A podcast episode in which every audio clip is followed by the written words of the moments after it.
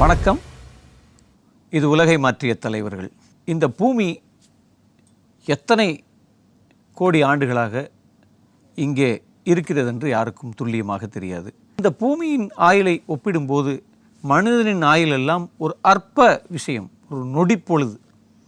அப்படி இந்த பூமியில் வாழும் வாய்ப்பு கிடைத்த நாம் இந்த பூமியில் வாழ்கிற காலத்தில் எப்படிப்பட்ட வாழ்க்கையை வாழ்கிறோம்? இந்த பூமியின் இயந்திரமயமான வாழ்க்கைக்கு நடுவில் நமக்கு சக மனிதர்களின் மீது அக்கறைப்பட நேரம் இருக்கிறதா? அப்படி அக்கறைப்படுவதற்கான விருப்பம் இருக்கிறதா? இந்த வாழ்க்கையை நாம் யாருக்காக வாழ்கிறோம் என்பது ஒரு மிக முக்கியமான ஒரு கேள்வி. இத்தனை இயந்திரமான வாழ்க்கைக்கு நடுவிலும் தன் வாழ்நாளின் பெரும் பகுதியை அல்ல, தன் வாழ்நாளின் முழுமையையும் பிறருக்காகவே வாழ்ந்த ஒருவரை பற்றித்தான் இந்த உலகை மாற்றிய தலைவர்களில் பார்க்கப் போகிறோம். கல்கத்தாவில் தன் வாழ்நாளின் பெரும்பகுதியை செலவிட்ட அன்னை தெரசா அவர்களை பற்றித்தான் இந்த உலகை மாற்றிய தலைவர்கள் நிகழ்வில் மிக விரிவாக பார்க்கவிருக்கிறோம். அன்பை மட்டும் கடன் கொடுங்கள், அதுவே அதிக வட்டியுடன் திரும்ப கிடைக்கும் என்று இந்த உலகை அன்பின் மொழியால் நிரப்பித்தந்த அருட்கொடை. அன்புதான் உன் பலவீனம் என்றால் இந்த உலகின் உயர்ந்த பலசாலி நீங்கள்தான் என்று உலகின் துயரங்களையெல்லாம் அன்பென்னும் மருந்து கொண்டு ஆறச் செய்த அனிச்சமலர். இரக்கத்தானே பிறந்தோம், அதுவரை இரக்கத்தோடு வாழ முயற்சிப்போம் என்று கண்ணில் கண்ட அத்தனை மனிதர்களையும் கருணையின் கண்களால் மட்டுமே பார்த்த எளிமையின் திருவுருவம் அன்பு நிறை அன்னை தெரேசா. அன்பின் திருவுருவமான அன்னை தெரேசா ஆயிரத்தி தொள்ளாயிரத்தி பத்தாம் ஆண்டு ஆகஸ்ட் இருபத்தி ஆறாம் நாள் அல்பேனியா நாட்டில் உள்ள ஸ்கோப்ஜே என்னும் நகரில் பிறந்தார். இவரின் தந்தை பெயர் நிக்கல் நிக்கோலா, தாயார் ட்ரானா போஜாக்சியூ. அன்னை தெரசாவின் உண்மையான பெயர் ஆக்னஸ் கோன்ஜா போஜாஜியூ என்பதாகும். ஆக்னஸிற்கு ஒரு சகோதரியும் ஒரு சகோதரனும் இருந்தார்கள். இவர்களில் ஆக்னஸ் தான் இளையவர். தன் எட்டு வயதிலேயே தந்தையை இழந்த ஆக்னஸ் தாயின் அரவணைப்பிலேயே வளர்ந்தார். ஆக்னஸின் தாயான ட்ரானா ஆக்னஸை கத்தோலிக்க நற்செய்திகளின் வழிகாட்டுதலின்படி வளர்த்து வந்தார். சிறுவயதில் படிப்பில் மிகுந்த ஆர்வம் கொண்ட ஆக்னஸ் சேவை மனப்பான்மையிலும் அதே அளவு ஈடுபாடு கொண்டவராக இருந்தார். ஏழை எளியவர்களுக்கு உதவி செய்வது, உடல் ஊனமுற்றவர்களுக்கு உதவி செய்வது, மருத்துவமனைகள் மற்றும் தேவாலயங்களை சுத்தப்படுத்துவது என தன்னால் இயன்ற உதவிகள் அனைத்தையும் தினந்தோறும் செய்து வந்தார். மேலும் தன் குடும்பத்தினர் அனுமதியோடு துறவரம் மேற்கொண்டு சேவைக்காகவே தன்னை முழுவதும் அர்ப்பணிக்க முடிவு செய்தார். லொரேட்டோ சகோதரிகள் என்பவர்களின் சபையில் மறைப்பணியாளராக தன்னை இணைத்துக் கொண்ட Agnes sodality of children of Mary என்ற அமைப்பிலும் இணைந்து பணியாற்ற தொடங்குகிறார். இந்த அமைப்பின் மூலம் இந்தியாவை பற்றி தெரிந்து கொண்ட ஆக்னஸ் இந்தியாவிற்கு வந்து கல்வி பணி செய்ய வேண்டும் என்று விரும்புகிறார். ஆனால் இந்தியாவில் உள்ள லொரேட்டோ சிஸ்டர்ஸ் கான்வென்ட்டில் பணியாற்ற வேண்டும் என்றால் ஆங்கிலம் அவசியம் என்பதால் ஆயிரத்தி தொள்ளாயிரத்தி இருபத்தி எட்டாம் ஆண்டு அயர்லாந்தில் உள்ள லொரேட்டா சிஸ்டர்ஸ் கன்னியாஸ்திரி இல்லத்தில் தங்கி ஆங்கிலம் கற்றுக்கொள்கிறார். பிறகு ஆயிரத்தி தொள்ளாயிரத்தி இருபத்தி ஒன்பதாம் ஆண்டு இந்தியா வரும் அவர் டார்ஜிலிங் சென்று அங்கு கன்னியாஸ்திரி பயிற்சி மேற்கொள்கிறார். ஆயிரத்தி தொள்ளாயிரத்தி முப்பத்தி ஓராம் ஆண்டு மே மாதம் இருபத்தி நாலாம் நாள் தனது துறவர வாழ்க்கையை உறுதியேற்றுக் கொள்கிறார். துறவு ஏற்றுக்கொள்ளும் போது பெயர் மாற்றிக்கொள்ள வேண்டும் என்பது திருச்சபையின் விதிகளில் ஒன்றாக இருந்ததால் ஆக்னஸ் தன் மதிப்பிற்குரிய சமூக சேவையாளரான லிசியே நகரின் தெரேசாவின் பெயரை தன் பெயராக மாற்றிக்கொள்கிறார். ஆக்னஸாக இருந்த அவர் அன்று முதல் அன்னை தெரேசாவாக புதிய அவதாரம் கொள்கிறார். ஆயிரத்தி தொள்ளாயிரத்தி முப்பத்தி ஓராம் ஆண்டு கல்கத்தாவின் புனித மேரி பள்ளியில் ஆசிரியராக பணியில் சேரும் அன்னை தெரேசா சுமார் பதினேழு ஆண்டுகள் அந்த பள்ளியில் பணியாற்றி தலைமை ஆசிரியராக உயர்வடைவதோடு அந்த பகுதியின் ஏழை மக்களின் துயர் துடைக்கும் சமூக பணிகளிலும் ஈடுபடுகிறார்.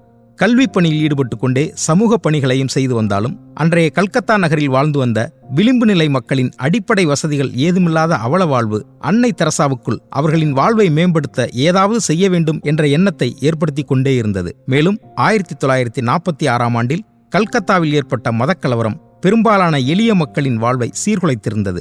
ஆசிரியப் பணியில் இருப்பதால் சமூகப் பணியை முழுவீச்சோடு செய்ய முடியவில்லை என்பதை உணர்ந்த அன்னை தெரேசா முழுவதுமாக சமூகப் பணியில் ஈடுபடும் பொருட்டு ஆசிரியப் பணியிலிருந்து விலகுவது என முடிவெடுத்தார். ஆயிரத்தி தொள்ளாயிரத்தி நாற்பத்தி எட்டாம் ஆண்டு ஆசிரியப் பணியிலிருந்து விலகி முழுநேர சமூக சேவையாளராக தனது பணியை தொடர்ந்தார். ஆயிரத்தி தொள்ளாயிரத்தி நாற்பத்தி ரெண்டில் கல்கத்தாவிலிருந்து டார்ஜிலிங் செல்கிறார் அன்னை தெரேசா. அப்படி அவர் அந்த பயணத்தை மேற்கொள்கிற போது அவருக்கு ஒரு உள்ளுணர்வு ஏற்படுகிறது. அதை அவர் வந்து அழைப்பினுள் ஒரு அழைப்பு என்று அவர் பதிவு செய்கிறார். ஏற்கனவே அவர் தனக்கு ஏற்பட்ட அழைப்பின் பேரில்தான் இறைப்பணி செய்து வருகிறார். ஒரு கன்னியாஸ்திரியாக இருக்கிறார். ஒரு ஆசிரியராக இருக்கிறார், அவருக்கு ரொம்ப விருப்பம் என்பதால். ஆனால் அவருக்கு இதிலெல்லாம் ஏதோ ஒரு திருப்தி ஏற்படவில்லை. அவருக்கு எங்கோ தன்னை சுற்றி இருக்கக்கூடிய இந்த சமூகத்தை அவர் உற்று பார்க்கிறார். இந்த சமூகத்தில் இருக்கக்கூடிய ஏழ்மையை, கைவிடப்பட்ட மனிதர்களை பார்க்கிறார். இவர்களுக்கெல்லாம் என்னால் உடனடியாக ஏதேனும் ஒன்றை செய்ய வேண்டும் என்று நினைக்கிறார். இந்த என்னை சுற்றி இருக்கக்கூடிய ஏழைகளுக்கு நான் நேரடியாக உதவாமல் இருப்பது ஒரு இறை மறுப்பை போல் அவருக்கு தோன்றுகிறது. உண்மையான இறை பக்தி அல்லது ஒரு இறை சேவை என்பது என்னை சுற்றி எனக்கு உடனடியாக வாழக்கூடியவர்களுக்கு நான் நேரடியாக உதவுவது என்பதால் நான் என்னுடைய இந்த கன்னியாஸ்திரி மடத்தை விட்டும் என் ஆசிரியர் ப பணியை விட்டும் விலகிச் செல்கிறேன் என்று அன்னை தெரசா அவர்கள் இதையெல்லாம் விட்டு வெளியே வருகிறார். வெளியே வந்து தன் வாழ்க்கை பயணத்தை அவர் தொடங்குகிறார். அப்படி தொடங்குகிற நேரம் அவரிடம் இருந்த சொத்து என்பது மூன்று சேலைகளும் ஐந்து ரூபாய் பணம். இந்த மூன்று சேலைகளையும் ஐந்து ரூபாய் பணத்தையும் வைத்து கொண்டு தான் இன்றைக்கு நாம் இந்த உலகம் பார்த்து பிரமிக்கிற ஒரு நிறுவனத்தை பின்னாட்களில் கட்டமைத்தார் அன்னை தெரசா அவர்கள்.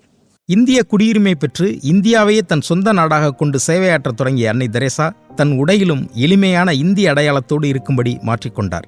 ஆதரவற்றோர்கள், முதியோர்கள், உடல்நலம் குன்றி குடும்பத்தால் கைவிடப்பட்டவர்கள் என நிராதரவான அனைத்து மக்களுக்கும் ஓர் அன்னையாக மாறி ஆதரவளித்து வந்தார். பசியாலும் துன்பத்தாலும் வாடிய பலருக்கு அன்னை தெரசாவின் ஆதரவு அவர்கள் கவலையின்றி இளைப்பாறும் பெருநிழலாய் அமைந்தது. அன்னை தெரசாவின் இந்த சேவை அன்றைய அரசின் பெரும் பாராட்டுக்களை பெறும் விதமாகவும் இருந்து வந்தது. ஆயிரத்தி தொள்ளாயிரத்தி ஐம்பதாம் ஆண்டு தான் வளர்ந்த கத்தோலிக்க திருச்சபையின் அனுமதியோடு கல்கத்தா நகரில் பிறர் அன்பின் பணியாளர் என்ற உதவும் அமைப்பை துவக்குகிறார் அன்னை தெரசா. இதுதான் அவருடைய சமூக பணியின் முதல் அடையாளமாக அமைகிறது. பதிமூன்று பணியாளர்களோடு துவங்கும் இந்த அமைப்பு சமூகத்தால் நிராகரிக்கப்பட்ட அனைவருக்கும் அன்பை மீட்டு தரும் அமுத சுரபியாக திகழ்கிறது. தற்போது சுமார் ஆறாயிரத்துக்கு மேற்பட்ட பணியாளர்களோடு தொழுநோயாளர்கள், எய்ட்ஸ் நோயாளர்கள், உடல் ஊனமுற்றோர், குடும்பங்களை இழந்த குழந்தைகள் என அனைவருக்கும் ஆதரவளிக்கும் நோக்கத்தோடு உலகெங்கும் விரிந்து பறந்திருக்கும் இந்த அமைப்பின் அடித்தளம் என்பது கல்கத்தாவின் இந்த சிறிய அமைப்புதான் என்பதுதான் காலம் நிகழ்த்திய அற்புதங்களில் ஒன்று. ஆயிரத்தி தொள்ளாயிரத்தி ஐம்பத்தி ரெண்டாம் ஆண்டு கல்கத்தாவில் சாவின் விளிம்பில் இருப்பவர்களுக்கான ஒரு துயர் துடைக்கும் இல்லத்தை தோற்றுவித்தார் அன்னை தெரசா. ஆயிரத்தி தொள்ளாயிரத்தி ஐம்பத்தி ரெண்டாம் ஆண்டு கல்கத்தாவினுடைய ஒரு ஒதுக்குப்புறமான இடத்தில் இருந்த ஒரு இந்து கோவிலை எடுத்து அதை புனரமைத்து அங்கே ஒரு முதியவர்களுக்கான ஒரு ஒரு அமைப்பை, ஒரு இல்லத்தை தொடங்குகிறார் அன்னை தெரசா. பராமரிப்பின்றி கைவிடப்படும் நிலையில் இருக்கக்கூடிய, இறக்கும் தருவாயில் இருக்கக்கூடிய பல முதியவர்களை அழைத்து கொண்டு வந்து அங்கே அவர்களெல்லாம் அமர்த்தி அதை காளிகாட் இல்லம் என்று அதுக்கு பேர் வைக்கிறார். அந்த இல்லத்திற்கு அங்கே நிறைய முதியவர்கள் வருகிறார்கள். அவர்கள் எல்லாம் அவர்களுடைய கடைசி காலம் கண்ணியமானதாக இருக்க வேண்டும் என்பதில் அன்னை தெரசா மிக உறுதியாக இருக்கிறார். அவர்கள் அங்கே இருக்கிறார்கள், அவர்கள் அங்கே இறந்து போகிறார்கள். அப்படி இறப்பவர்கள் அனைவரையுமே அவரவர் மதச்சடங்குகளின்படியே அடக்கம் செய்ய வேண்டும் என்பதை ஒரு ஒரு பிரகடனமாக, ஒரு கொள்கையாகவே வைத்திருந்தார் அன்னை தெரசா அவர்கள் என்பது ரொம்ப முக்கியமான ஒரு செய்தி. பிறர் அன்பின் பணியாளர் சபை கல்கத்தாவின் மற்ற சில பகுதிகளிலும் துவக்கப்பட்டு தொழுநோயால் பாதிக்கப்பட்டவர்களுக்கு மருத்துவமும் மருத்துவ உதவிகளும் செய்து வந்தது. ஆயிரத்தி தொள்ளாயிரத்தி ஐம்பத்தி ஐந்தில் ஆதரவற்ற குழந்தைகளின் கல்வி மேம்பாட்டிற்காக நிர்மலா சிசுபவனம் என்ற கல்வி நிறுவனத்தை துவக்கி அவர்களுக்கு கல்வி கற்பிக்கப்பட்டது. ஆயிரத்தி தொள்ளாயிரத்தி ஐம்பத்தி எட்டாம் ஆண்டு காந்தி பிரேம் நிவாஸ் என்ற தொழுநோய் சிறப்பு இல்லத்தை தோற்றுவித்த அன்னை தெரசா அதற்கு பிறகு இந்தியாவின் பல நகரங்களில் அது போன்ற நல்வாழ்வு முகாம்களை உருவாக்கினார். அதன் மூலம் இந்தியாவெங்கும் பயணம் செய்து தொழுநோய் மற்றும் எச்ஐவி குறித்த விழிப்புணர்வுகளையும் அது மாதிரியான நோய்களால் பாதிக்கப்பட்டவர்களுக்கு ஆலோசனைகளையும் வழங்கினார். இந்தியாவில் மட்டுமல்லாது சேவைகளின் தேவையுள்ள உலகின் பல நாடுகளிலும் அன்னை தெரசாவின் சேவை மையங்கள் தொடர்ந்து உருவாகி வந்தன. வெனிசுலா, தான்சானியா, ரோம், அமெரிக்க, ஆப்பிரிக்க நாடுகள் என அன்னை தெரசாவின் அன்பின் கரங்கள் உலகின் எல்லா எல்லைகளையும் அரவணைத்து கொண்டது. போர்களாலும், சுதந்திர போராட்டங்களாலும் மற்றும் உள்நாட்டு கலவரங்களாலும் பாதிக்கப்படும் மக்கள் எங்கிருந்தாலும் அவர்களை தேடிச் சென்று அவர்களின் துயர் துடைக்கும் அரும்பணியை இடைவிடாமல் செய்து வந்தார் அன்னை தெரசா. ஆயிரத்தி தொள்ளாயிரத்தி எண்பத்தி ரெண்டாம் ஆண்டு பாலஸ்தீனத்திற்கும் இஸ்ரேலுக்கும் நடந்த ஒரு போரின் இடையில் சிக்கிக்கொண்ட ஒரு மனநல மருத்துவமனை மற்றும் அதை ஒட்டியுள்ள ஒரு சிறுவர் பள்ளியிலிருந்து முப்பத்தேழு குழந்தைகளை மீட்டெடுத்தார் அன்னை தெரசா. இப்படி தன் உயிரை பணயம் வைத்து போரினால் பாதிக்கப்பட்ட பல அப்பாவி மக்களையும் போரில் காயமடைந்தவர்களையும் காப்பாற்றி அவர்களுக்கு மறுவாழ்வு அளித்திருக்கிறார். போர் முனைக்கு செல்கிறார் அன்னை தெரசா. இந்த போரின் போது லெபனனின் பெய்ரூட் நகரின் மீது ஒரு பெரிய தாக்குதலை இஸ்ரேல் தொடுக்கிறது. அங்கே போர் முனையில் ஒரு முப்பத்தேழு குழந்தைகள் சிக்கிக்கொள்கிறார்கள். அப்படி ஒரு போர் சூழலில் தன் உயிரையும் பொருட்படுத்தாமல் அந்த போர் முனைக்கு செல்கிறார் அன்னை தெரசா. இரு நாடுகளிடையே ஒரு பேச்சுவார்த்தையை நிகழ்த்தி அந்த தற்காலிகமாக இந்த போரை நீங்கள் நிறுத்த வேண்டும் என்று ஒரு அழுத்தத்தை கொடுக்கிறார். போரை நிறுத்துகிறார். அங்கே இருந்து அந்த முப்பத்தி ஏழு குழந்தைகளை அழைத்து கொண்டு வந்து அவர்களுக்கு ஒரு இல்லத்தை அமைக்கிறார். இப்படி உலகின் பல்வேறு பதட்டமான பகுதிகளுக்கு, பதட்டம் நிறைந்த சூழல்களுக்கு சென்று அந்த களத்தில் நின்று ஒரு களப்பணியாளராக வேலை செய்தவர்களில் அன்னை தெரசாவுக்கு ஒரு மிக முக்கியமான இடம் வரலாற்றில் இருக்கிறது. உலகின் பெரும்பாலான நாடுகளுக்கு பயணம் சென்று உலக மக்கள் அனைவரின் துயரத்திலும் பங்கெடுத்து கொண்ட அன்னை தெரசா ஆயிரத்தி தொள்ளாயிரத்தி தொண்ணூற்றி ஓராம் ஆண்டில்தான் தான் பிறந்த அல்பேனியா நாட்டிற்கு மீண்டும் வருகை தருகிறார். அல்பேனியாவில் உள்ள டிரானா நகரில் ஓர் ஆதரவற்றோர் இல்லத்தை தொடங்கி வைக்கிறார். இப்படியாக நூற்றுக்கும் மேற்பட்ட நாடுகளில் ஐநூறுக்கும் மேற்பட்ட இல்லங்களை செயல்படுத்தி வந்தார் அன்னை தெரசா. தனது முதிர்ந்த வயதிலும் சிறிதும் ஓய்வின்றி நோயால் பாதிக்கப்பட்ட மக்களின் துன்பங்களை துடைப்பது ஒன்றே குறிக்கோளாக கொண்டு வாழ்ந்த அன்னை தெரசாவிற்கு ஆயிரத்தி தொள்ளாயிரத்தி எண்பத்தி மூணாம் ஆண்டில் முதல் தடவையாகவும் ஆயிரத்தி தொள்ளாயிரத்தி எண்பத்தி ஒன்பதாம் ஆண்டில் இரண்டாவது தடவையாகவும் மாரடைப்பு ஏற்பட்டது. என்றாலும் அதை சிறிதும் பொருட்படுத்தாமல் எளிய மக்களுக்கான அருட்பணியை தொடர்ந்து செய்து வந்தார் அன்னை தெரசா. ஆனாலும் உடல் நலம் ஒத்துழைக்காததால் ஆயிரத்தி தொள்ளாயிரத்தி தொண்ணூற்றி ஓராம் ஆண்டு பிறர் அன்பின் பணியாளர் சபையின் தலைமை பொறுப்பிலிருந்து விலக முன்வந்தார். ஆனால் சபையின் பணியாளர்களின் வேண்டுகோளுக்கிணங்க ஆயிரத்தி தொள்ளாயிரத்தி தொண்ணூற்றி ஏழாம் ஆண்டு வரை அந்த பொறுப்பில் தொடர்ந்து பணியாற்றி வந்தார் அன்னை தெரசா. தனது சபை ஊழியர்களின் அன்பான வேண்டுகோளை நிராகரிக்க முடியாத அன்னை தெரசாவிற்கு மரணத்தின் வேண்டுகோளையும் மறுதளிக்க முடியவில்லை. தன் எண்பத்தேழு வயதில் மரணம் அவரின் தாழ்தொழுது மண்டியிட்டு அழுதபோது ஆயிரத்தி தொள்ளாயிரத்தி தொண்ணூற்றி ஏழாம் ஆண்டு செப்டம்பர் ஐந்தாம் நாள் அதையும் அன்போடு அள்ளி அரவணைத்துக் கொண்டார். தன் பதினெட்டு வயதில் தனி ஒருவராய் வீட்டை விட்டு கிளம்பிய ஆக்னஸ் எண்பத்தேழு வயதில் அன்னை தெரேசாவாக இவ்வுலக வாழ்வை விட்டு கிளம்பிய போது உலகமே அவரின் குடும்பமாய் கண்ணீர் வடித்து கதறியது. அன்னை தெரசா இவ்வுலக வாழ்வை விட்டு பிரிந்து சென்றாலும் வாழ்வின் துன்பங்களிலிருந்து அவரால் மீட்கப்பட்ட ஒவ்வொருவரின் புன்னகையிலும் அவர் இன்னும் உயிரோடுதான் இருக்கிறார் என்பதே உண்மை. அன்னை தெரசா இறந்தபோது அவர் உருவாக்கிய பிறர் அன்பின் பணியாளர் சபை நூற்று இருபத்தி மூன்று நாடுகளில் அறுநூற்று பத்து சேவை மையங்களுடன் இயங்கி வந்தது. நான்காயிரம் அருட்சகோதரிகளை கொண்ட அந்த ஆலமரம் பத்தாயிரத்துக்கு மேற்பட்ட ஆதரவற்றோருக்கு நிழல் தந்து கொண்டிருந்தது. அன்னை தெரசா ஆரம்பத்திலிருந்தே எத்தனை பெரும் நிறுவனங்களை தொடங்கினாலும், அவர் செய்த எல்லா காரியங்களை எடுத்து பார்த்தாலும், அவர் இவை எல்லாவற்றையுமே தன்னை நம்பி மட்டுமே தொடங்கினார். அவர் யாரையும் குறை சொல்வதில்லை. எப்பொழுதுமே அவர் தன்னை நம்பித்தான் இந்த வேலைகளை செய்தார். ஒரு களப்பணியாளராக இருந்தார். அவருடைய நிறுவனம் வளர்ந்து கொண்டே சென்றது. அவருடைய நிறுவனம் வளர்ந்து கொண்டே சென்றது. அவருடைய நிறுவனத்திற்கு சேவையாற்ற ஆயிரக்கணக்கானவர்கள் வந்தார்கள். அவருடைய நிறுவனங்கள் எத்தனை பெரும் நிறுவனங்களாக எண்ணிக்கையில் மாறினாலும், சேவையில் மாறினாலும், அவர் நேரடியாக ஒரு களப்பணியாளராகவே தொடர்ந்தார்.